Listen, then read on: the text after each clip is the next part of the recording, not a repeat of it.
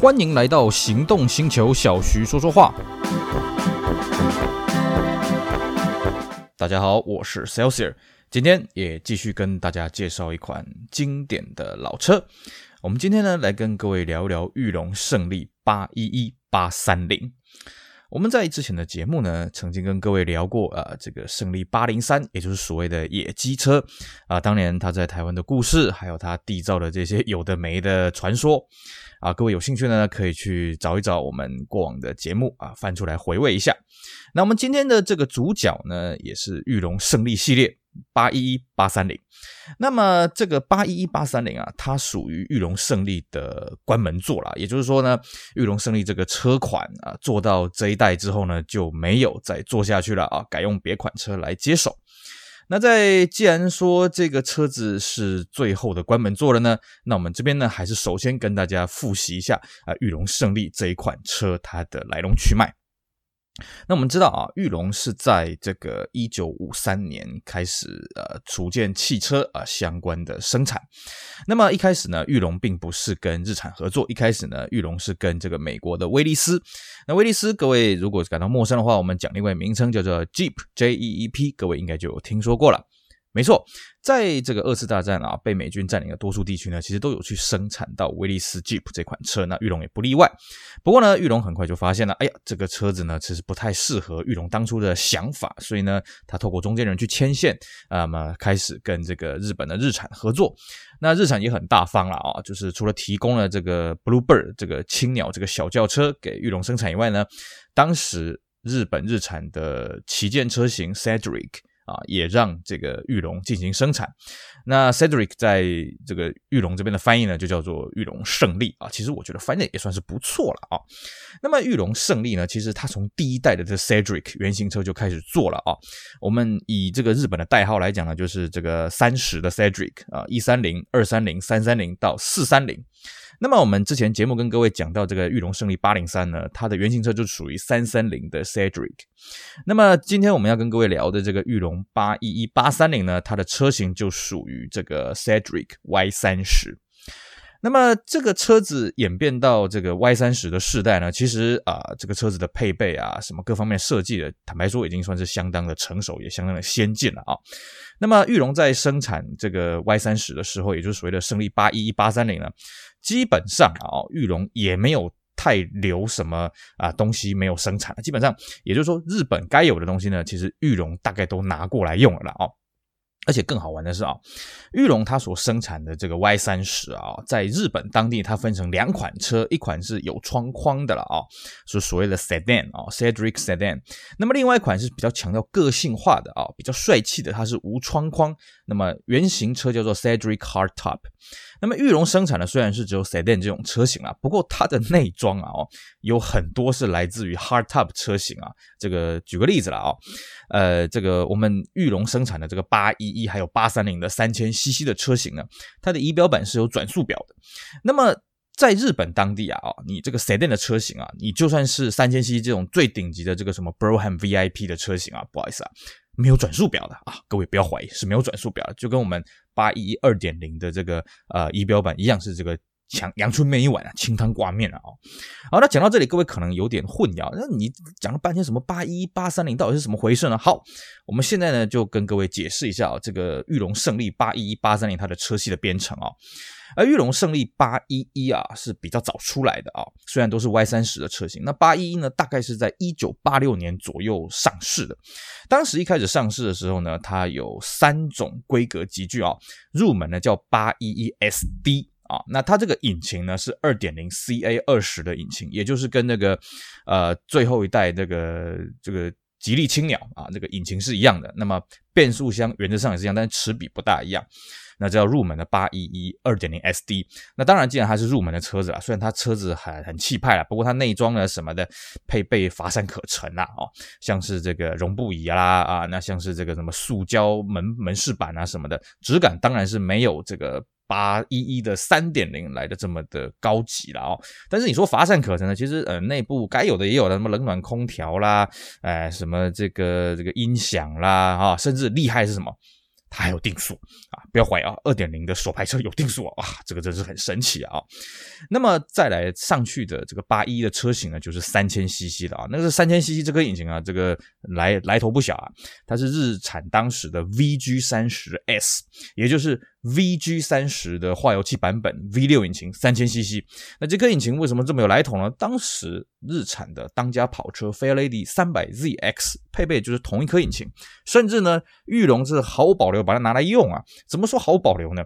呃，基本上了啊，这个你打开这个引擎盖啊，这个玉龙三千 CC 的啊，八一一的我不确定啊，八三零呢非常确定，那个引擎盖打开，那个引擎。本体那个缸头啊，那个上方啊是漆成红色的，哇，看起来真是十分的威武啊！哦，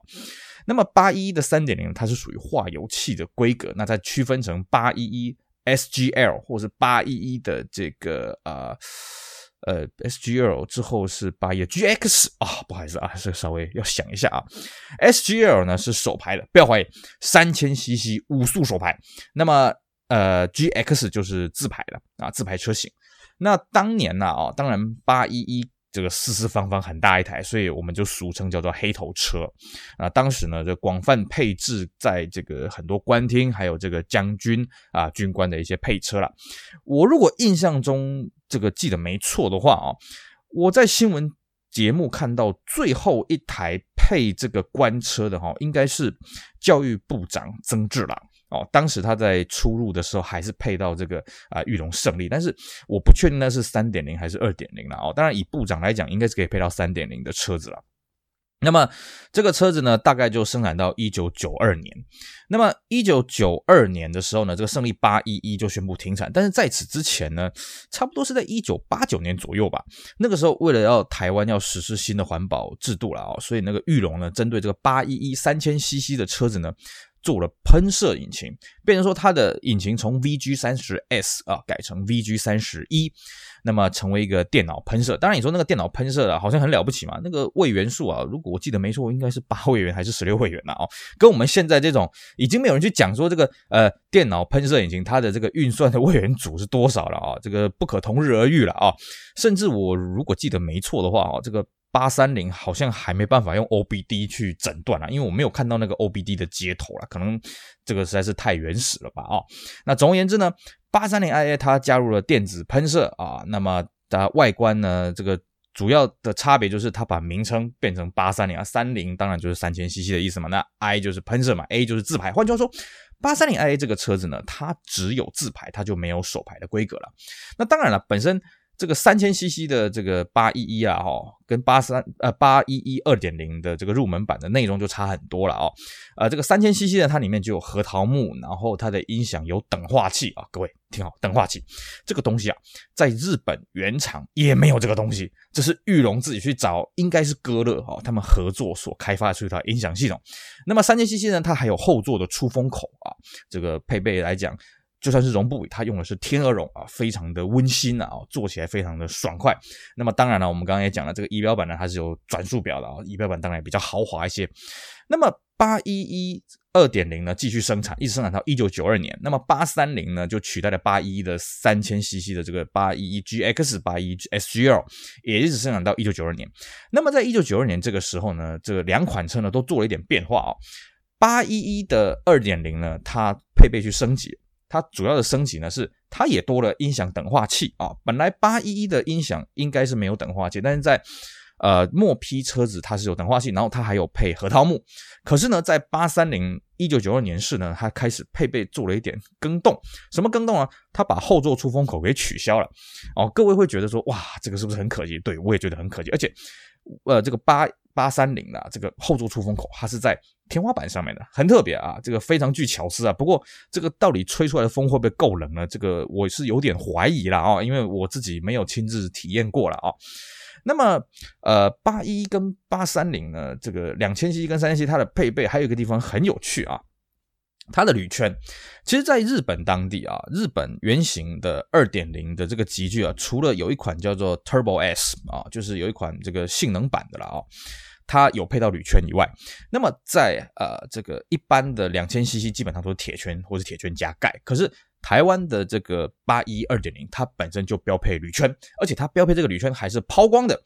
啊。那反而很好玩的是什么？三千 CC 的，不管是八三零 IA 或者是八一一的三点零呢，它配的铝圈呢，反而没有抛光，只是一般烤漆而已。哦，这个算是有意思的啊。当然了，那。八一一二点零，它本身外观的 logo 呢，啊，这个二点零跟三点还是有点不一样了啊。二点零它的引擎盖的正上方呢，它有一个平标啊，那个质感也是不错。不过到了八三零或者是八一一的三点零呢，它配的是一个立标，一个 Cedric 一个 logo 的立标，而且这个立标厉害哦，它晚上还会有个灯泡在里面。它是一个，我听人家讲那个叫做什么薄型啊薄膜的 LED 的一个技术啊，那可是在三四十年前就有的东西呢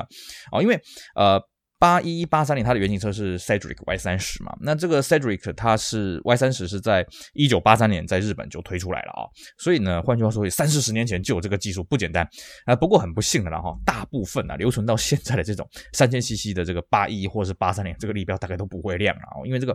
薄膜型的呃，这个 LED 它本身是有它的一个寿命，而且它又在站在最前面嘛，这个风吹日晒雨淋什么的啊，当然就比较容易这个损坏了啊。那么另外一个啊，它的这个尾灯的设计呢，其实也蛮有意思的。当然，这是源自于日本原厂的一个巧思啊，就是它的尾灯呢，其实有仿宾士那种调调，也就是说它本身它的曲面是有凹凸不平啦。啊，那当然了，以宾士的说法是说，凹凸不平的平面呢，呃，比较不会沾染灰尘，也就是说，灰尘只有在呃水平的部分会沾染，那垂直的部分比较不会沾染灰尘了。那不过呢，我们自己实际去使用发现了，其实也没有差那么多了啊。但是值得一提的是，八三零八一它这个尾灯啊，它虽然看起来是一种很典型的 OK，呃，方向灯在最边边，中间是倒车呃刹车灯，那最里面是倒车灯。不过呢，其实它里面的这个亮的这种。光型哦，很迷人，它好像很多不同的按钮这样聚集在一起，你会忍不住想要去按它，有点像那个 BMW E30 的尾灯。不过 BMW E30 尾灯是直接把那个一格一格的感觉哦，坐在那个灯框的外外外露的地方，那。八一它是八一八三年，它是坐在这个里面反射的部分了啊，所以呢，这个造型上还是有一些差异的。那当然呢，因为它是一台后驱车啦，所以这个胜利的八一八三年，它的后座空间其实没有到非常大，但是也很大哦。坦白讲也很大啊。那当然你说要跟它的后继车，后继车是谁呢？其实按照玉龙当时的设计了啊，八一。八三零停产之后的后继车是什么？是霹雳马，因为那个时候啊，一九九二年他们停产之后呢，裕隆最贵的轿车呢就是霹雳马的二点零 GT 啊，二点零 GTA。但是真的以我们自己来看啊，真正的后继车是谁呢？应该是 s a f i r o 应该是 A 三二 s a f i r o 啊，因为你从车格也好，你从这个市场的角度来讲，都是 s a f i r o 去接替这个。八一二点零跟八三零的三点零的这个级距了，那你把 s a f i r 的这个内部空间呢跟八一来比啦，其实 s a f i r 的空间感会稍微再大一点，但是呢豪华程度呢，我觉得这是各有千秋了。但是回过头来啊、你如果去看到当年 Zafiro 啊 Zafiro 这个车子小过短袜，俗又大碗啊，这个配备非常的好。但是我要告诉各位啊，你如果看到当年八一一八三零的售价，你会觉得这个车更超值。好，我们就讲。最后期的这个八三零 IA 啊，它这售价是多少钱？新台币七十六万八。你七十六万八的新台币，你可以买。啊，三千 CC 的这么气派，四米八车身的一台豪华大轿车，那当然冷暖空调啦，等化器音响啦，呃，这个后座出风口啦，啊，当然最后一批一九二年的没有了啊，然后核桃木饰板啦，啊，那这些电动调整后视镜啊，什么应有尽有啦。当时你想到除了皮椅没有以外，大概都有了，七十六万八。你各位你要去看一看哦，当年霹雳马二点零的顶级规格，离这个售价其实也没有差很多了，哎。霹雳马好歹车长也才那么呃大概四米六四米七而已啊，然后呢这个配备也就那样子而已啊，哎胜利三千好歹三千 CC 马力是一百六十几匹啦，如果记得没错应该是一百六十六匹啊，哦加速起来孔武有力啊，所以呢这个车子的确是很豪华啊，很这个 CP 值很高的一台车。那各位说了，那既然你讲的这么的划算，为什么当年没有满街跑？哎，还真不好意思啊。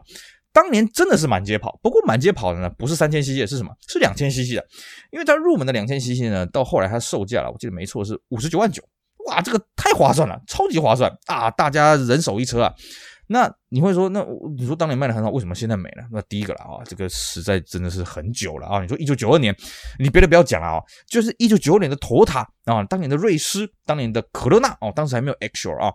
你说路上看得到几台呢？也不多的啦，这是第一个。第二个是什么？大家当时是因为贪它便宜嘛，对不对？那还有一个重点是什么？这个车啊，在一九九二年、一九九零年代那个时候啊，它已经多老了。我们刚刚讲嘛，它的原型车在日本是一九八三年就推出来了，所以到那个时候呢，它基本上已经是一台七年的车子了啊。这个它的设计的曲线是七年前的曲线啊。那各位就看嘛。当时这些车子，像我们刚刚讲的霹雳马啦，像这个吉利青鸟啦，啊，像这个六呃丰田的可乐纳啦，这些车子哎，外形就比较圆润什么的，比较流行。那这个 Y 三十，这个胜利八一八三零，这看起来就是老气啊，啊，俗气啊。所以这个车子其实也。不会让人家喜欢用太久，那 再加上后来这个 SUV 实在是超级划算，大家都当初这些买这些胜利，呃，这个这个二点零的、三点零也好啊，大家都纷纷就换了。当然，别台车去换的人也很多了，而且这个 SUV 这个车厂哦，没有像这个胜利。这个这么的庞大了哦，所以实用性也稍微高一点。那毕竟又是前驱嘛，所以里面的空间什么又更好。那配备来讲，至少我们刚刚讲嘛，皮啊，这个 Ceville 大部分的规格都有。然后二点零就有 V 六引擎了，是不是？所以算起来，哎，它就比显然比这个胜利来的更加的超值啊！哦，所以呢，慢慢的这个胜利就慢慢被淘汰掉了。当然，时至今日呢，呃，留到现在的这种玉龙的胜利了哦，其实一手车还是有啦，当然很少啊。比较大部分的我们看到还是一些玩家在收藏啊。为什么？因为你。你说今天要收藏一台啊，这个日系的啊，这个呃，这个豪华大轿车，那御龙胜利这个绝对是最便宜、最亲民的好选择，因为它的同级对手就丰田皇冠。